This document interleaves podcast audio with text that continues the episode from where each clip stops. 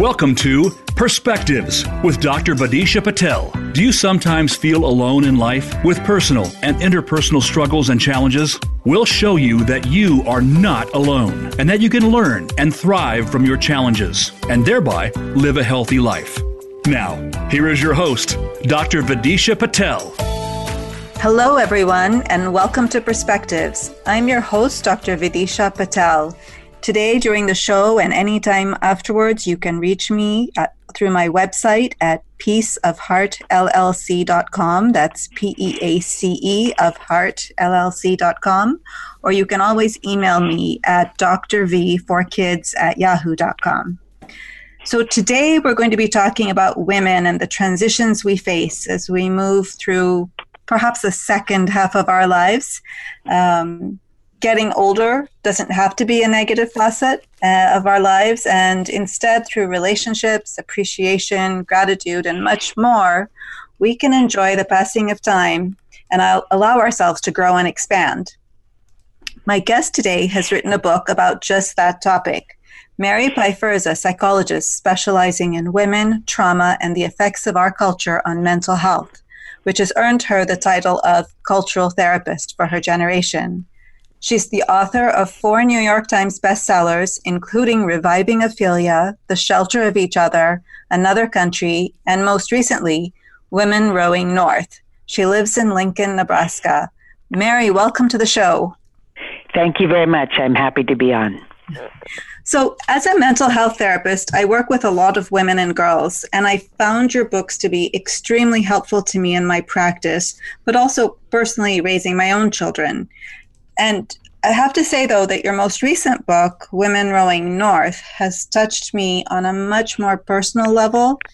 And I'm a few years behind you in this process, but I find that most of the concepts that you talk about are actually things we can build on and are applicable throughout our lives. So, I'm curious to find out from you when did the idea of this book germinate within you and what prompted you to write it now? Yeah, well, thank you. Um, first of all, I always write about what I need to learn.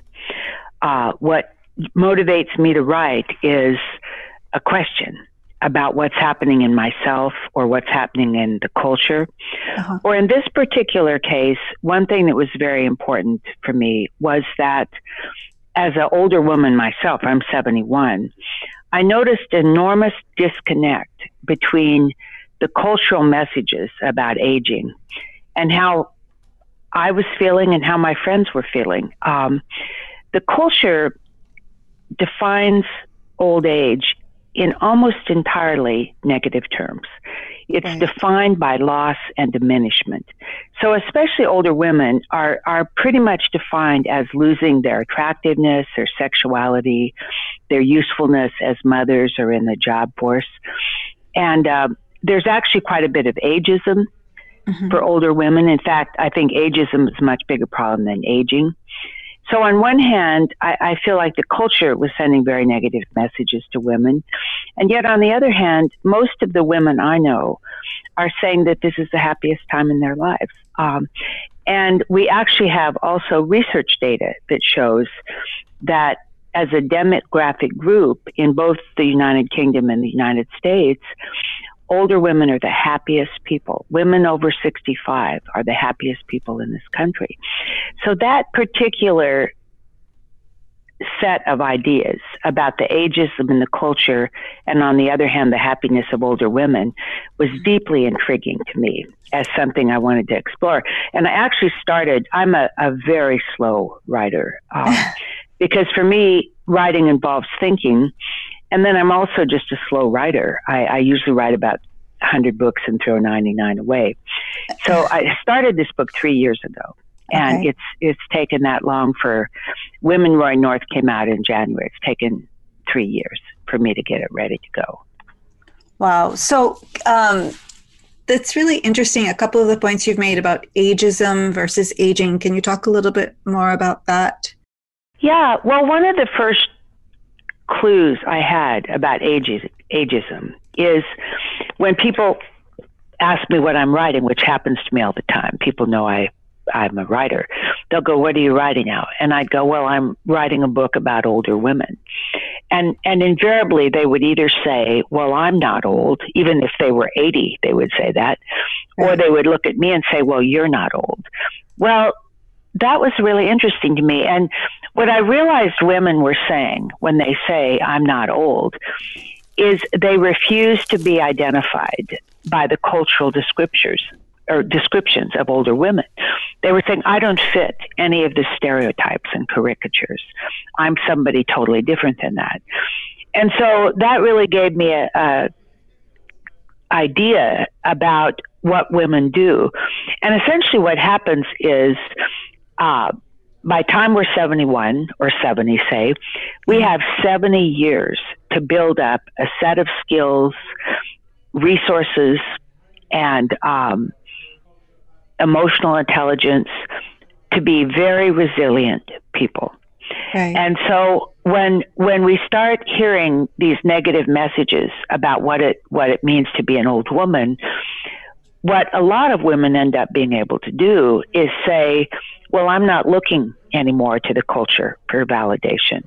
I'm looking inside myself for self validation. And by now, I finally have the skills to do that. Most women in, in this culture are very self critical. They don't let up on themselves until they're about in their 60s, at which point, thank goodness, women seem to make a turning and they start to be able to say to themselves, you're really fine just the way you are. And I love you and I accept you. And I'm no longer going to criticize you constantly and tell you you need to change and be a better person. So that self validation comes in extremely handy at a point the culture is saying you're not attractive, you're in the way, you're, you know, uh, not a desirable person in this culture. Right. And so that that shift that happens roughly around 60 um, how how does that happen? Is it just a process? Is it something specific that we're hearing in the culture or not hearing? Do you have, do you have sure. well what i what i think happens first of all I, I think what happens is this life stage of, of say 60 and beyond is catalytic for growth. Because on one hand we're starting to experience losses. And for example, at my age, I'm very aware that one way or another, I'm going to say goodbye to everyone I love. So we have a sense of loss and a sense of finitude. And um, ironically, that sense of loss and finitude catapult us toward a deep appreciation the joy of being alive and a deep appreciation for all these people around us that we're uh, aware we're going to say goodbye to. There's a, a psychologist named Laura Carstensen who's done this research that shows that the shorter you perceive your life to be, the more likely you are to find joy and meaning in it. And one specific example of that in my case is I've always been someone whose ideas about what I wanted to do were much bigger than my energy level and my schedule would allow. But I've started, I always was saying, well, eventually I'm going to go visit this place, or eventually I'm going to have time for this or that. Well, now I, I, when I start to think eventually, I say to myself, eventually is no longer a word for me. If I want to do something, I'm going to do it. And, and many women, I, I think, reach that point. The other thing is, uh, to be happy at, at our age, we really have to make a decision that we want to be happy right. uh, and that our happiness is a matter almost totally of our attitude. I visited an older woman named Jane Jarvis. She was just this amazing jazz prodigy that was a statesman of jazz. They didn't have a word for stateswoman of jazz when she was awarded this honor. Right. But I met her. She came to Nebraska to play a concert when I was writing Another Country, my book on, um, I wrote after my mother died about my generation, the baby boomers, saying goodbye to our parents. Uh-huh. And I just loved her. She'd had a very tragic life. Um, her parents were musical um, people themselves. They taught music. They knew very early she was a prodigy, and they were her teachers, but they didn't want her exposed early to the uh, celebrity and pressure. Right. But when she was 11, her parents were killed in a train. Uh, uh, a train hit them, and and they were killed going to school to teach. And so she was in alone and an orphan. And by then she had music inside of her. And right. music is what kept her going. She ended up over the course of her life having three husbands, all divorced. Uh, she divorced them all, and I asked her the name of her husbands, and she said she got the first one, then she got the third one, and then when we were, I asked about the second one. She goes, "You know, I just can't remember his name." She was funny. She was very funny that way. But um, when I last visited her, she was in her 90s and she was in a wheelchair. She was in a very tiny apartment in New York City. And I took her some roses and went to this apartment. And she, with my help, could move over to the piano and play. She had a bed and a piano and a tiny little kitchenette in the bathroom. And her window looked out on a wall. And when I was leaving, I said, Now, Jane, are you okay? Are you happy? And she gave me this big smile and she said, Mary, I've got everything I need to be happy right between my ears. And that's what I think is that at, at uh, my age, at, mo- at most women at my age, they understand that if they're going to be happy, it's because they've got everything they need right between their ears. So it's a choice, but it's also a set of skills. And we have second, seven decades to acquire those skills. So that's a really important thing. We have learned over time, for example, to um, have reasonable expectations for life. Um, when I was 20, I thought I could do anything. Um, I just thought the world is my oyster. But at 71, I have much more reasonable expectations. For example, I, I understand totally that my adult children don't want my advice um, and that every day is likely to have multiple problems in it. That that's part of life to every day have multiple problems.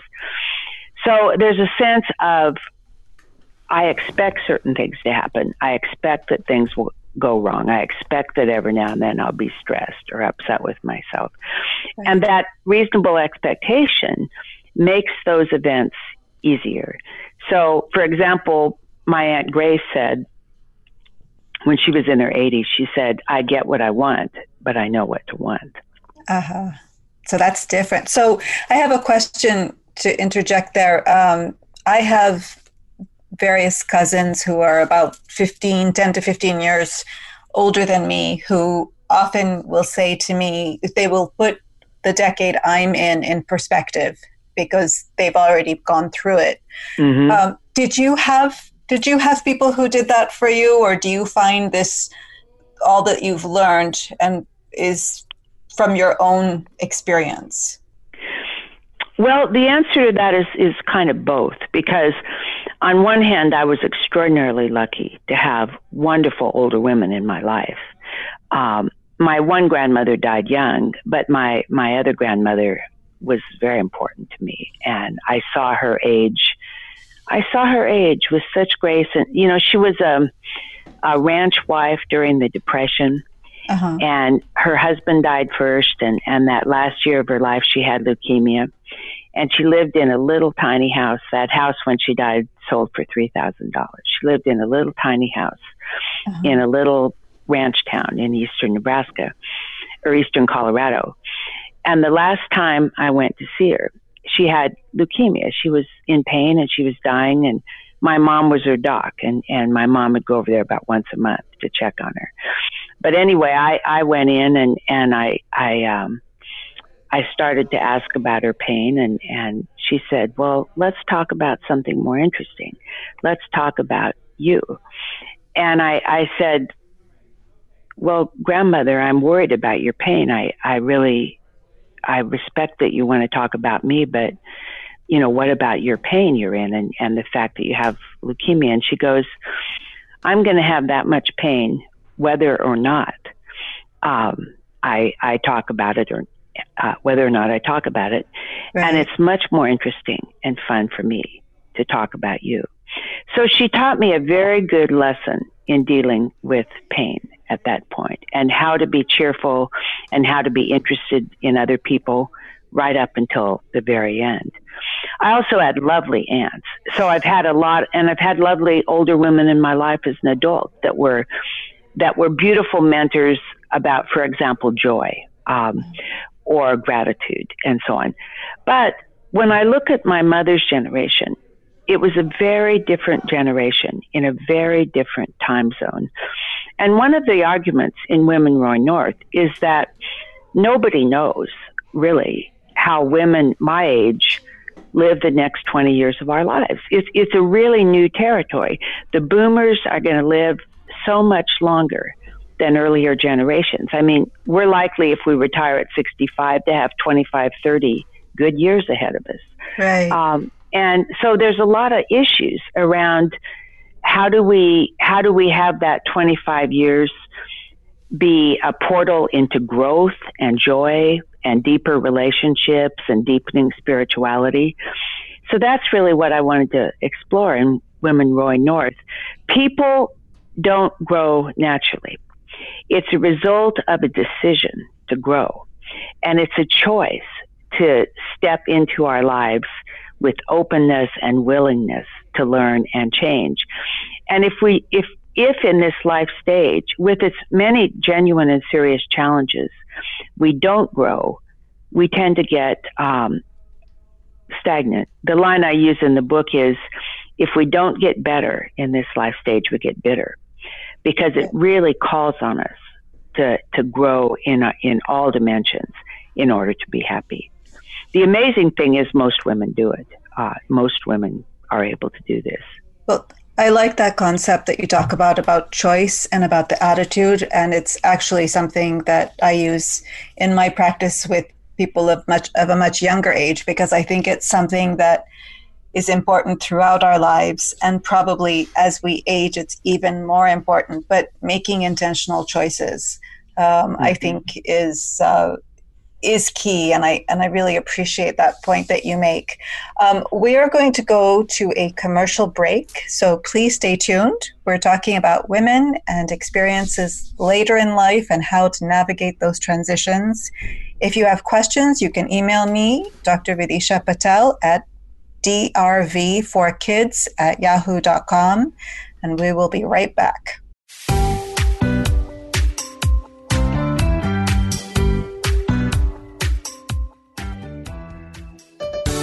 Your life, your health, your network. You're listening to Voice America Health and Wellness.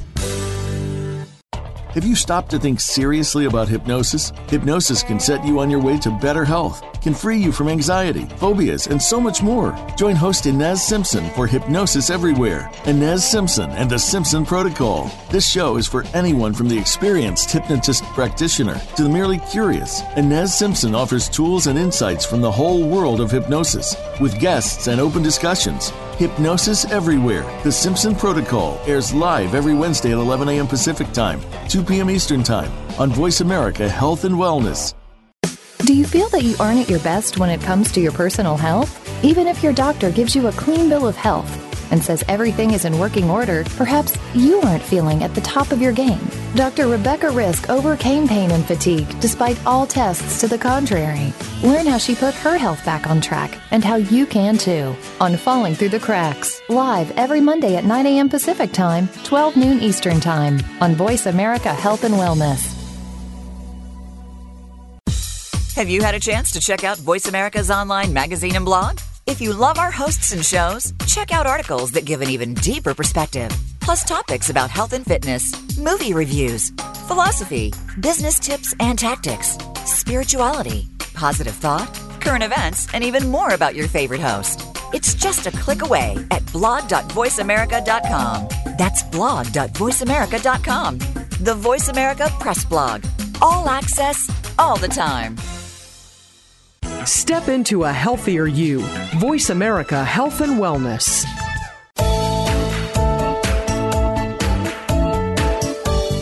You are tuned into Perspectives with Dr. Vidisha Patel. If you would like to reach the show today, please call into 1 866 472 5792. That's 1 866 472 5792. You may also send an email directly to Dr. Patel at drv4kids at yahoo.com. That's Dr. V, the number 4, kids at yahoo.com.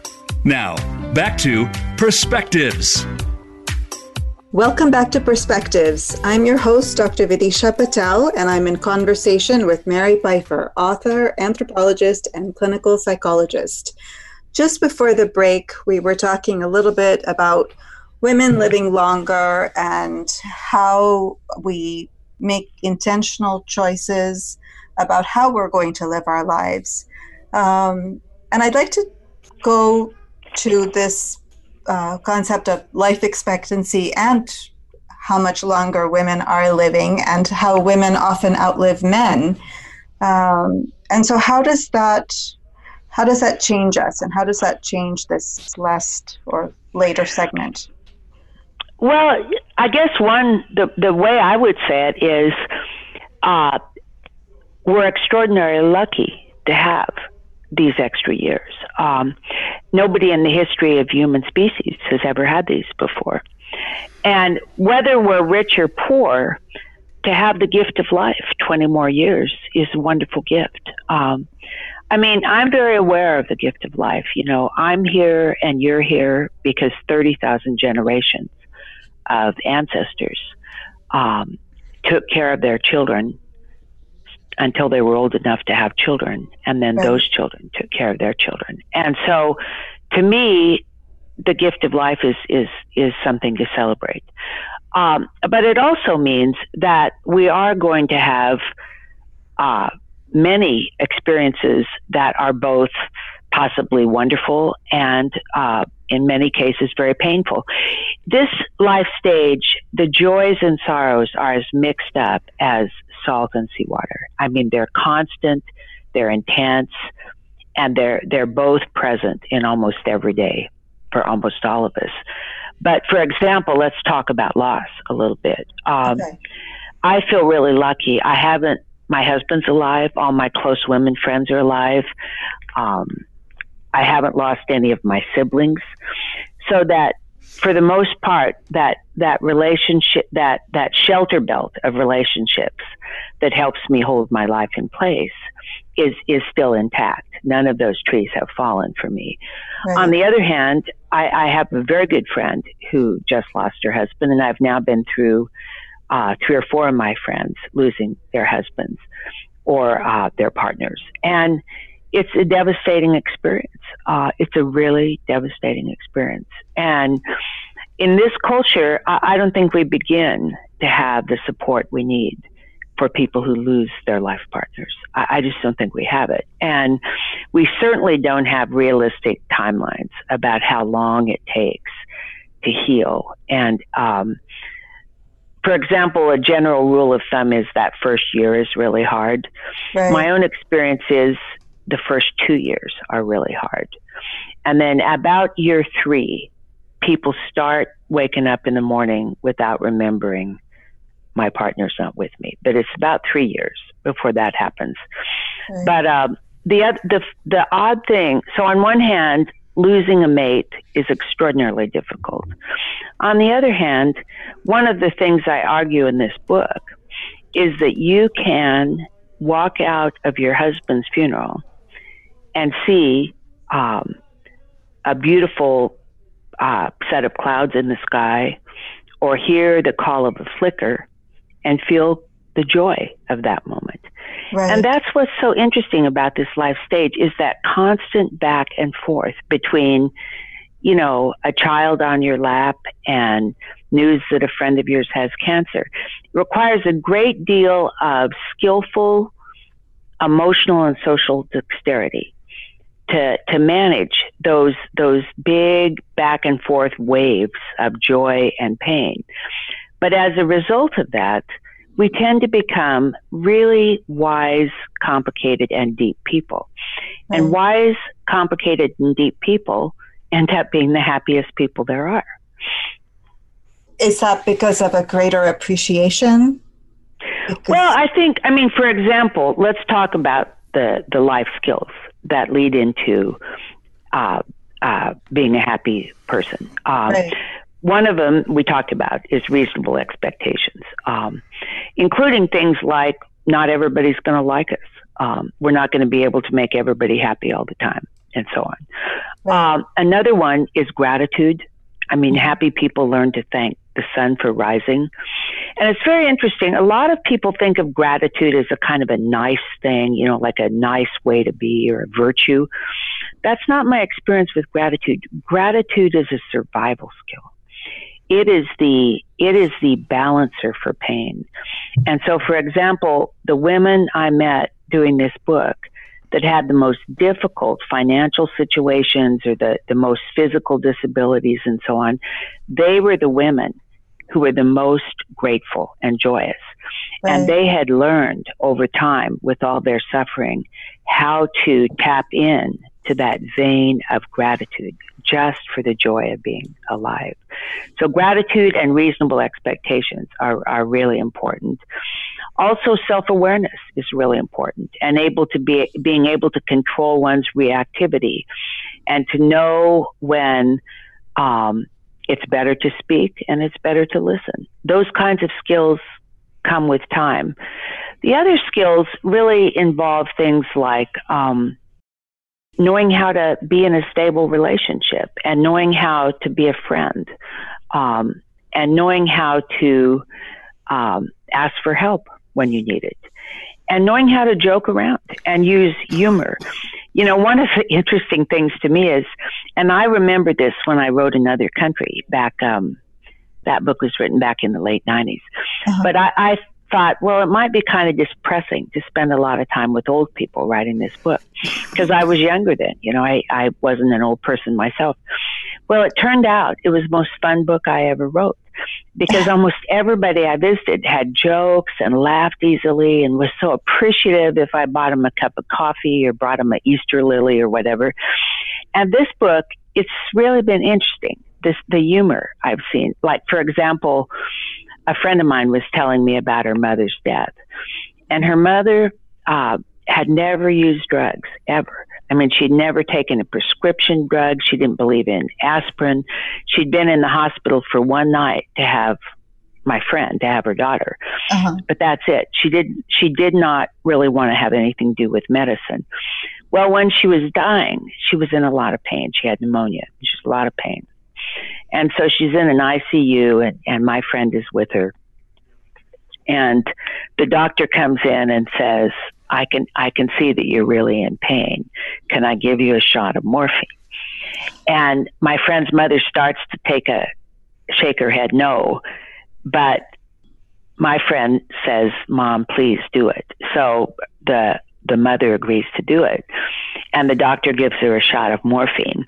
And her body had been really tense, and then it just totally relaxed. Uh-huh. And she got a big smile on her face, and she said to her daughter, I've made a terrible mistake with my life. I should have been taking drugs all along. well, it takes a lot of moxie to make a joke when you're dying of pneumonia in an ICU. Sure. But that kind of humor, I see it. I see it all the time. I see women able to joke. You know, I was in a, uh, I, when I was teaching at the university here in Lincoln, I went to the university gym. And so I was in that dressing room with a lot of young women, students and grad students, and and that is a hard life stage. I, I think the 20s are, are maybe 18 to 25, maybe the hardest life stage in some ways.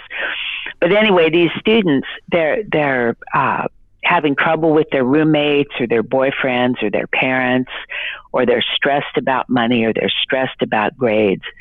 Uh, and they're they're very uneasy about their bodies. They kind of crouch over and hide their bodies, and if they say anything about their bodies, it's how fat they are or how they don't have a thigh gap or whatever. Right. So then I I transferred to a uh, gym for older women, and it was totally the opposite. You know, we older women walk around in our utilitarian underwear and we make jokes and we're not self-conscious about our bodies and it's just it's really been an ex- sort of a research project almost the difference between the way women talk in gyms that where young women go versus where old women go. That's great. And it's so true. I see that because um, I have kids in their 20s, and um, when I listen to them talking with their friends or they're expressing their concerns, it's very different even from how I feel. And I'm sure it's very different from how women who are much older than me feel. Um, yeah. There is there is this need to fit in and to be be noticed, I suppose, um, in a conforming sort of way. Um, and I guess as we age, we don't feel that same need, and that comes. I think you talk about self confidence. Um, right. So it comes through self confidence, uh, being able to speak up, and that's another that's another interesting point about being able to speak up because I think that women who are currently in their 60s, 70s, 80s, and beyond grew up in a time, I know I did culturally, where speaking your mind wasn't necessarily considered the most appropriate thing to do. Um, oh, absolutely. Absolutely. I mean, I'm, I grew up, of course, children were seen, not heard. But, right. and children did not talk at the dinner table. Adults talked, and children sat quietly and listened at the dinner table when I was growing up. But more to the point, I was taught, as was every woman of my generation practically, that it was very important to be nice. It was very important to be a good girl. I watched my aunt Agnes uh, go out and kill chickens in the morning and work all morning in a tiny little farm kitchen to get fried chicken and cream corn and biscuits and pies and mashed potatoes ready for a Sunday lunch dinner. And then during the dinner, she never sat down. She just circled the table, filling water glasses and going to the kitchen to get more of whatever a bowl emptied out of. And that's what I learned women do is you put your own needs last and you say yes to everybody and your job is to take care of people and be really really nice well, there's a lot to be said for that. And I've been a, I've tried to be a good person and take care of people my whole life. And I'm not unhappy. I was taught that in most ways. That's better lessons than many. Mm-hmm. On the other hand, it really took me uh, probably about six decades to sort out the idea that I could teach myself to ter- care for myself. Nobody ever taught me that. And it's only really quite late in life that I learned um, that it's it's just perfectly fine for me to include myself in any kind of equation about you know what might make people happy. I get to vote on that. So, for example, two skills that are really important for women uh, that we tend to acquire late in life.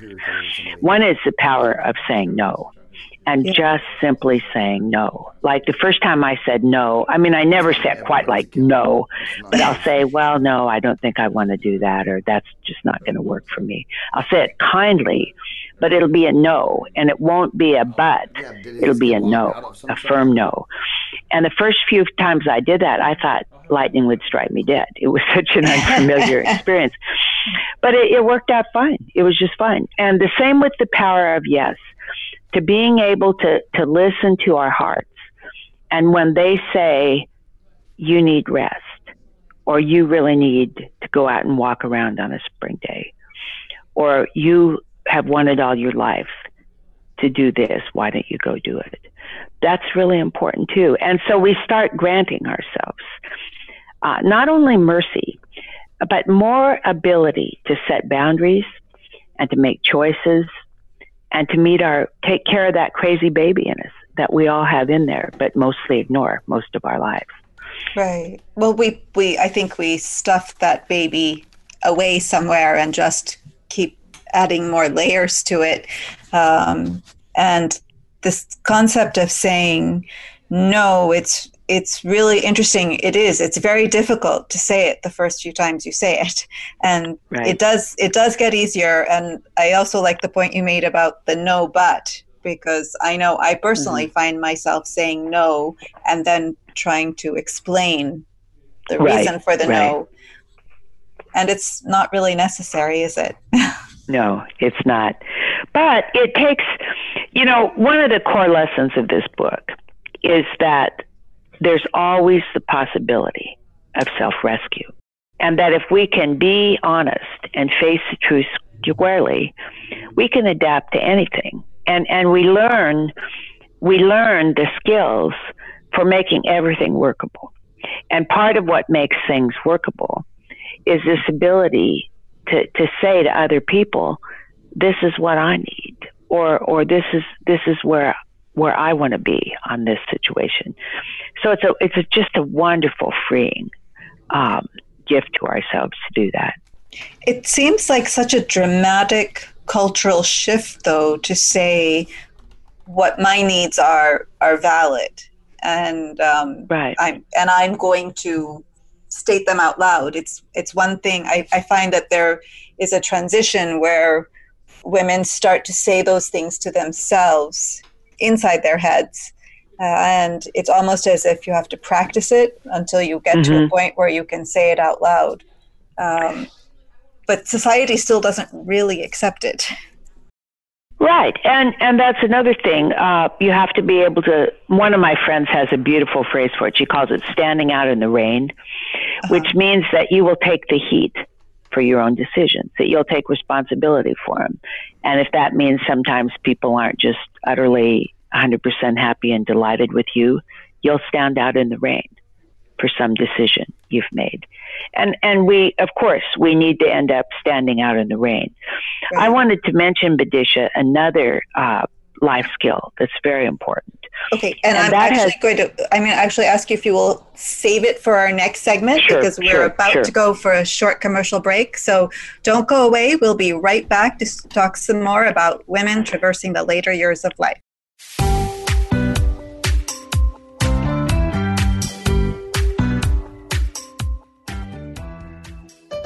Opinions, options, answers. You're listening to Voice America Health and Wellness.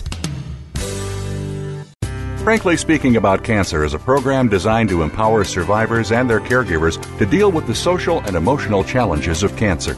The show will invite physicians, researchers, nurses, social workers, patients, and caregivers to share their advice on how to live a better life with cancer.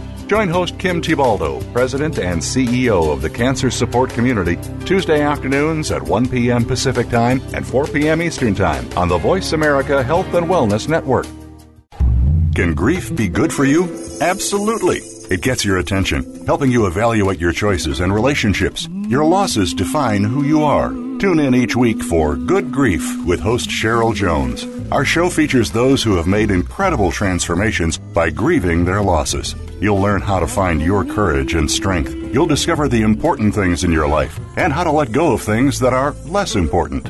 Good Grief airs live Wednesdays at 2 p.m. Pacific Time, 5 p.m. Eastern on Voice America Health and Wellness.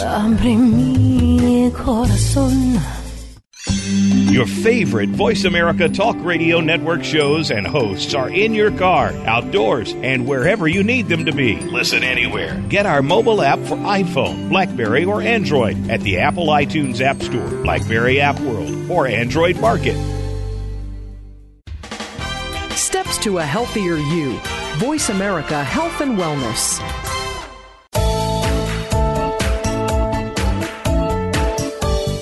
You are tuned into Perspectives with Dr. Vidisha Patel. If you would like to reach the show today, please call into 1 866 472 5792. That's 1 866 472 5792. You may also send an email directly to Dr. Patel at drv4kids at yahoo.com. That's Dr. V, the number 4, kids at yahoo.com. Now, back to Perspectives.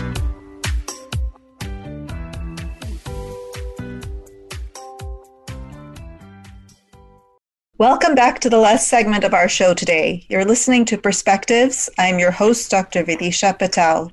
Please get in touch via email to drv4kids at yahoo.com if you have any questions or comments.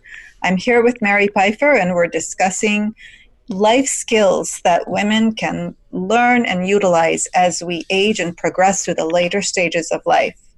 So, Mary, as we went to the commercial break, we you were starting to introduce another life skill, and I had to unfortunately interrupt you. So I would love for you to pick up from there.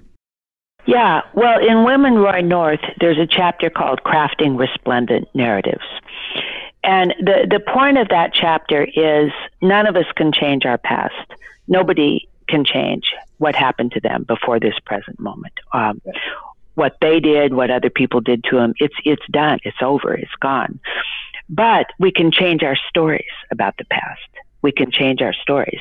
Okay. And that's a really important skill because the stories we tell ourselves about our lives and who we are and what our lives mean have great power in terms of determining how happy we are. So, for example, it's very important when we look back over our past to look for the people that loved us and gave us joy and were kind to us right. and nurtured us in some way. And, and when we focus on those people and when we focus on the moments in our lives when we feel good about ourselves, we have a happier present. Um, and furthermore, we can use those happy memories to comfort ourselves. And one of the examples, I don't know if this is in the book or not. I've I've given it in a talk, I think. Mm-hmm. But when I have insomnia, one of the things that I can do to go to sleep is um, remember my grandmother's kitchen. I had a wonderful relationship with my mother's mother. And when we had big family dinners, she called me my Mary. She would say, Now, my Mary and I are going to do dishes. and then we'd go out to her kitchen and she'd say, Now, let's do these dishes slow so we can talk a long time. And she really made me feel special. Like, for example, I was in kind of a big, chaotic family where I didn't get too much attention.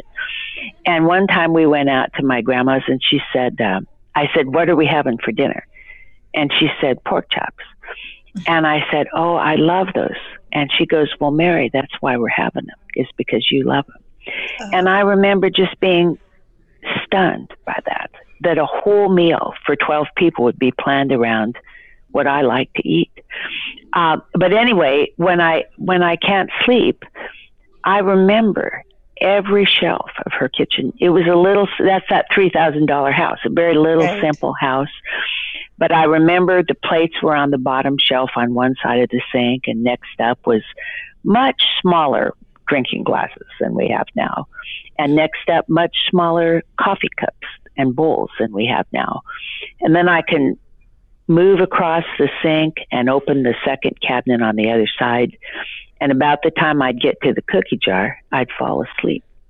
so these these stories, these remembering these people we love, and holding those stories in our heart are really it's it's a really good life skill to be able to do that.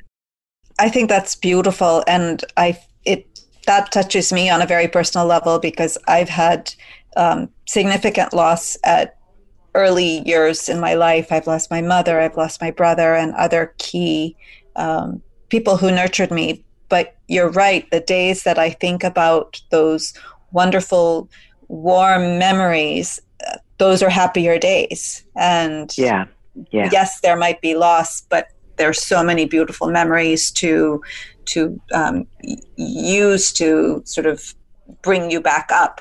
Um, so that's a great. I'm glad you can. I, am very glad you can do that for yourself, Vidisha. That's really good. It it takes time, but um, I think we all we can all get there again if we have if we make the intentional choice that that is how we want to move that we want to move forward. So right. Um, I think that's that's great. Um, there were two other life skills I think that you were well, one of them, I call it friendshipping, but that is simply knowing how to make friends and hold on to them. And it's part of it is like at my age, I have friends of all ages because I've got, I've got, I'm in an environmental group and there's a lot of 20 year olds in that group. and I try to really stay connected to younger people and to, for example, my children's friends and my grandchildren's friends by now. But the main friends that really seem to pull women through are their women friends. And I call women friends a mental health insurance policy because, boy, when I am upset or need to process something, I call a woman friend and we take a walk. And that'll just do it for me every time in terms of helping me understand myself and the situation and feel supported and nurtured, but also more likely to make a good decision about how to handle something difficult. And women friends are just also just tons of fun. They laugh together, cook together. You know, in my case, I've been going camping with the same group of women since the mid 80s.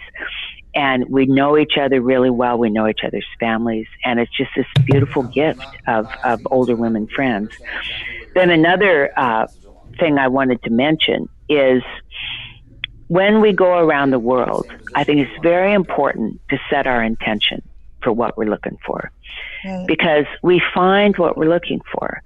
So, for example, uh, one of a really a really good intention, I, I set my intention this way sometimes, is to walk around the world looking for evidence of love in the universe. And that might be, for example, uh, an older lady carrying an ice cream cone into a nursing home. Uh-huh. Or it might be seeing a mother and child out for a nature walk and the mother's hand tenderly, tenderly on the child's head. But if we look for evidence of love of the universe, we can find it. And on the other hand, if we walk around the world looking for evidence that we're being cheated or that people are mean and difficult, we can probably find that too. So just setting an intention, this is what I'm looking for when I walk out. Or one that I like very much too is looking for beauty. I just can almost always rescue myself in the most difficult moment if I can find one beautiful thing to look at. And the amazing thing, Vidisha, is there's always one beautiful thing. No matter where I am and what's going on, I can always find that one beautiful thing I need at that moment. And that leads back to the gratitude and the appreciation, doesn't it? Because um, oh, yeah. It's opening your eyes to to the positive things that you see out there because we can always find enough negative things if we're looking yeah, for them. So well, I need to get um, it's just, I'm like, so I, it is that intentional like, choice of what you're looking for. You know the great gifts of this life stage. I the last of the book I call the North Star, and it's the great gifts. Oh no, I'm, I'm and there's self acceptance and authenticity. Right. Uh, there's a, a real growth in moral imagination, so that hopefully by time we die, we include all humans and maybe even all living beings in our circle of caring. We really have reached the depth where we understand that we're all very alike and very interconnected by heart. And then the other thing is, most people my age have enhanced capacity for bliss and just are more likely to enjoy um, and really feel wonder and bliss at the sight of snow falling or a sunrise or uh, the face of their beloved. There's just a beautiful thing that happens that as more is taken away in terms of of uh, physical functioning and so on, uh, there's a calculus, and we're yeah, given these great gifts like, that we didn't anticipate, do, and that no one in the culture teaches us to expect. So, did that just start to emerge? Do you find it's just emerging, or was it?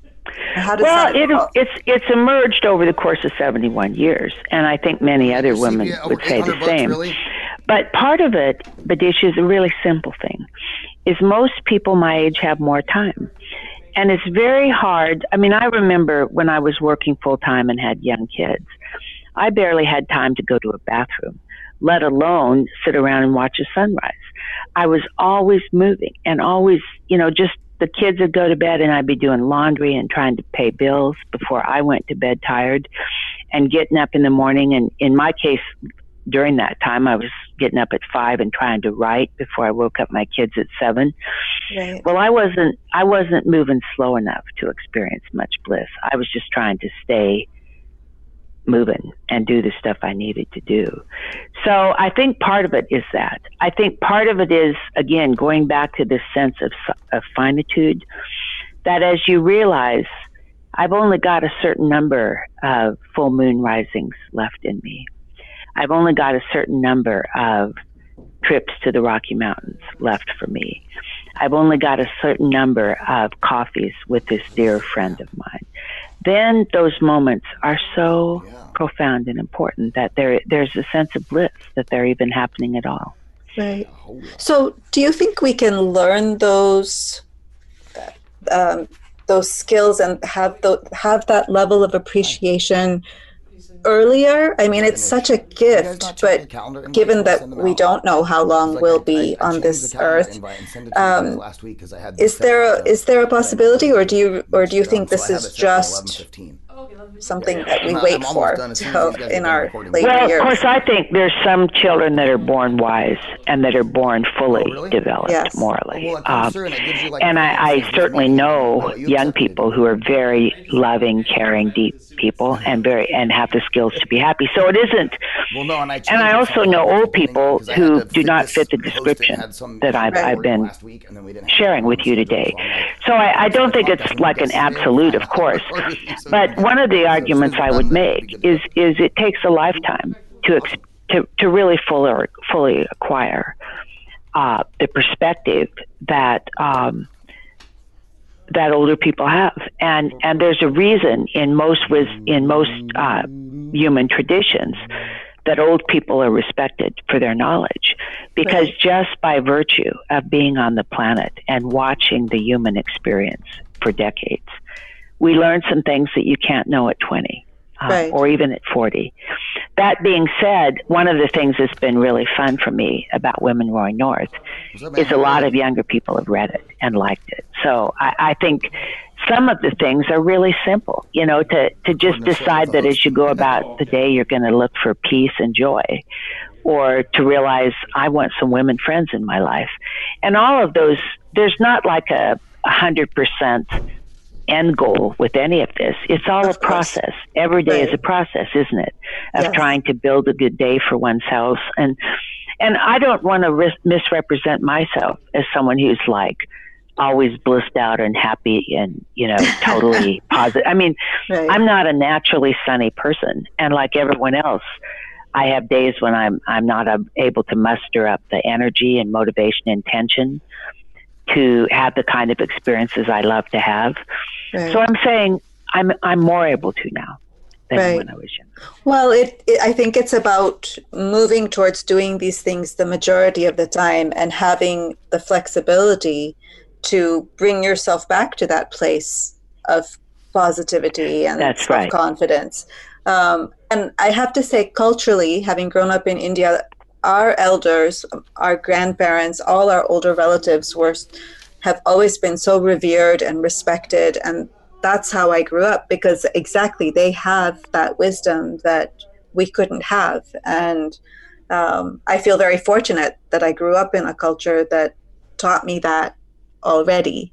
Um, so, you know, it's it's helpful. I find that culturally there are differences and um, i'm not sure that it's the same way now. I see that the younger generations of women and girls are being raised we're raising them to be more confident um, and putting themselves and their needs firmly in place. I, I don't know how that's going to change their transitions as they navigate through mm-hmm. through their lives either well, one of the reasons I wrote Women Rowing North is this Western culture needs to have a very different discussion about aging.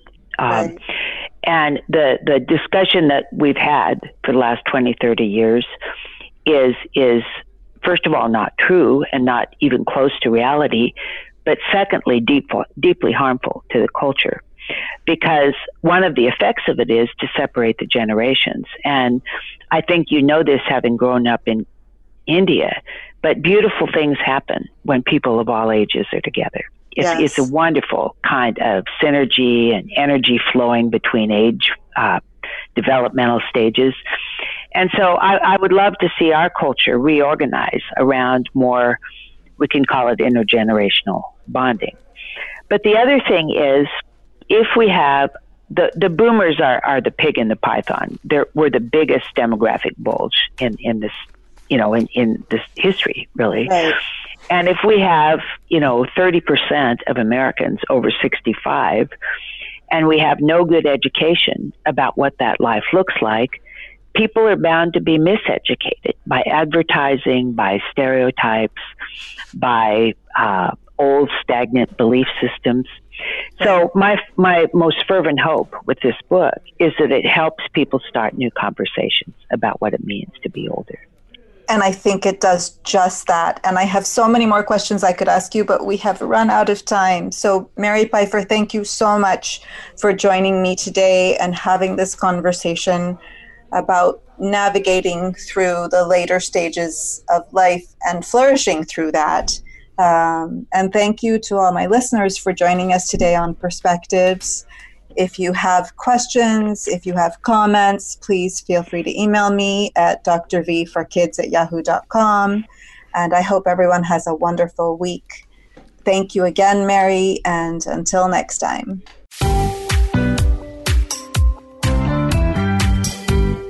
Thank you for listening to our program this week. Another edition of Perspectives with Dr. Vidisha Patel can be heard next Wednesday at 10 a.m. Pacific Time and 1 p.m. Eastern Time on the Voice America Health and Wellness channel.